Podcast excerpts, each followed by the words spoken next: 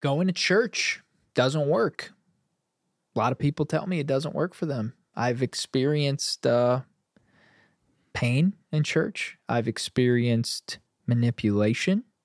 I've experienced issues of people taking advantage of me. I've heard this from others. I've experienced it myself. And why? Like why why is why is the place that's supposed to have the peace, the answers, the solutions, eternal life, like why is that place a place of such controversy to, to the point where Christians don't even want to go to it anymore. Wow. Let's get raw. Let's get raw.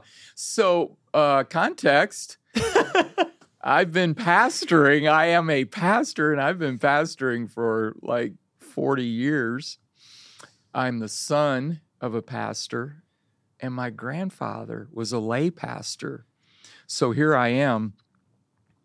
But I'm willing to go there and I'm willing to get really honest about that because uh, it's true. There, there's hurts, there's challenges, there's misconceptions, there's abuses, there's leaders that are so far from perfect, it's not even funny. I'm one of them. I'm not perfect. I make a lot of mistakes. Um, but let's go back to that question why isn't church working and if because if it's not working or if it hasn't worked for you um, i do believe there is an answer to that wow. And okay i do all right yeah because there's and there's a lot of variables. First of all we have to understand that the church is all it all a church is is a group of people that are flawed. They come together to acknowledge that they're flawed and they've fallen short and they need help in connecting with God. Um, and I think that one of the things that helps, it doesn't make it perfect, but one of the things that helps is focusing on relationship. Two relationships one, relationship with the Heavenly Father, and two, a relationship with people. Didn't Jesus say, Love the Lord your God with all your heart, with all your soul, with all your mind. Love your neighbor as yourself. Yes. And it seems like we throw a lot of extras into that. Yeah. Love the Lord your God with all your heart, with all your soul, with all your mind. Love your neighbor as yourself. And have great music and great lights, and and the pastor needs to be cool and be able to wear skinny jeans, and yep. and he be, needs to be able to motivate me. Yet teach the Bible very clearly. Yet be relevant. Yet have great stories. Make me laugh. Make me cry um, so there's a lot of expectations on what the church should look like, how it should function. I kind of picked up something there, a theme of like this, the the viewer from the perspective with the expectations, they're going to to church to get something, not to give something. Yeah. What's and, the purpose of church? What did what did Christ establish the church for? What is the mission? Like what are we what are we supposed to do?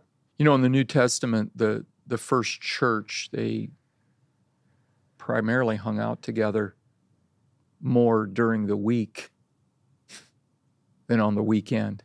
And we have dumb church down to an a morning. An hour and a half on Sunday morning. and an hour and a half's long, you know, right? Like you went an hour Too and a half. you know, we've dumbed it down to an hour and a half on Sunday where in the New Testament believers met together all the time. They'd have each other over to the house, they would break bread together, they would pray together. They would carry each other's burdens. If somebody had a problem, they would be there. So here's what the problem with the church is we've institutionalized the church. The church, the, the church was never meant to be a building or just a Sunday gathering. The church was meant to be people that were like minded, that were focused on talking about the claims and the person and the power of Jesus Christ. I'm talking about the Christian church now. And, and that, that's what brought them together in relationship was the person of Christ as a as a Christian church. And what was their job to do? that went beyond their relationship? The first thing I think it says is that they were to tend to each other. And I think, secondly, you know, Acts said that you will receive power when the Holy Spirit comes upon you to be my witnesses. And I think the second thing was to, to be a witness to other people of Christ's power, that Christ can make a difference in your life. He can, he, uh, we, we have at some, in some places of church, we have dumbed the gospel down to behavior modification.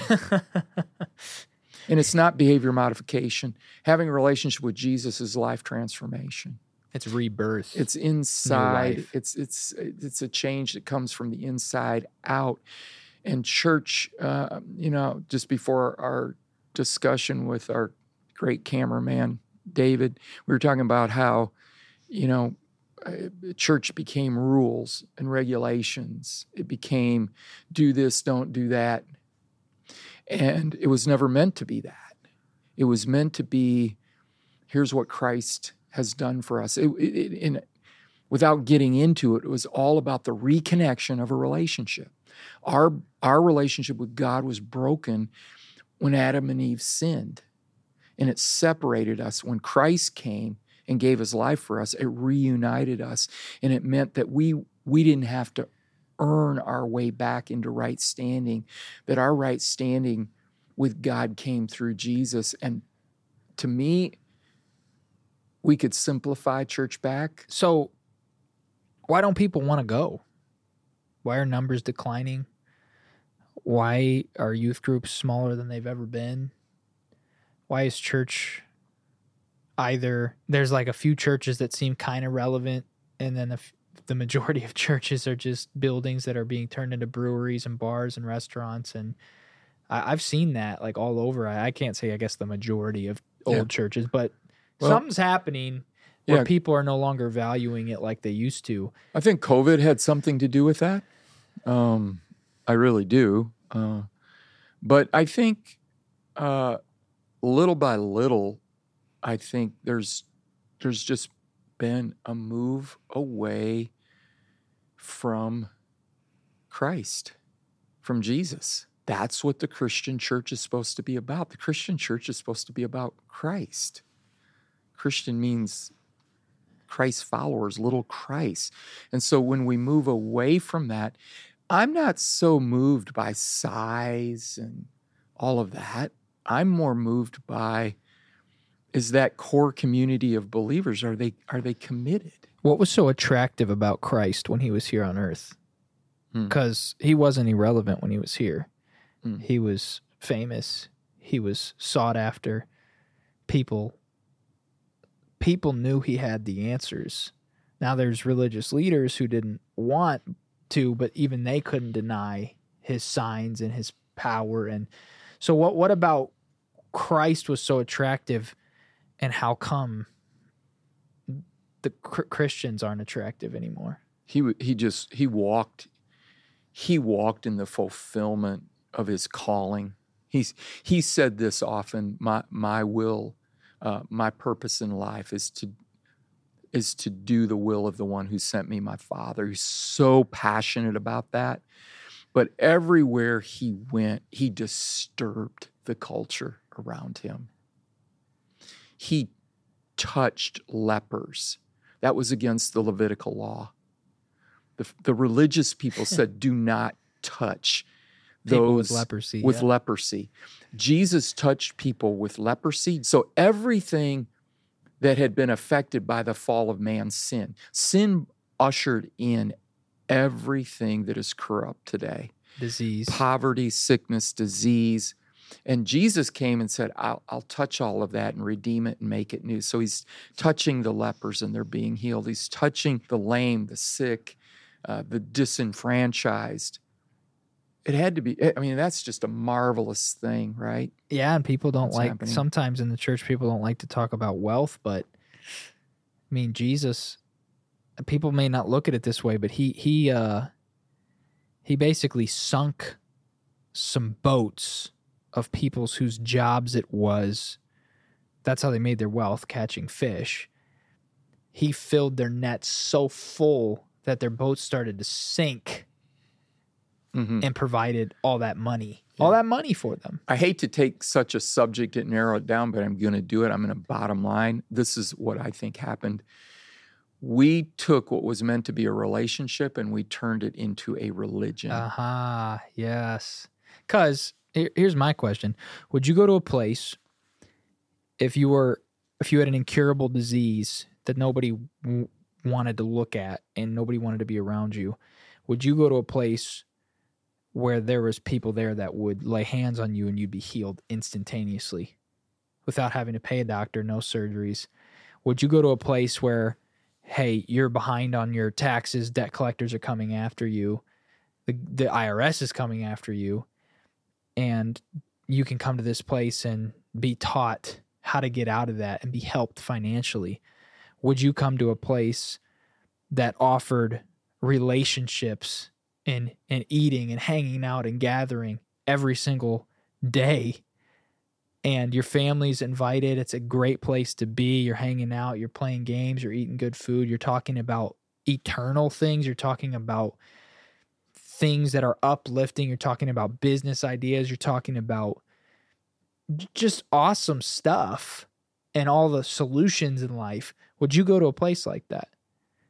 Because that's what the church is supposed to be. Yeah. That's what Jesus was. I stopped asking a long time ago, what's wrong?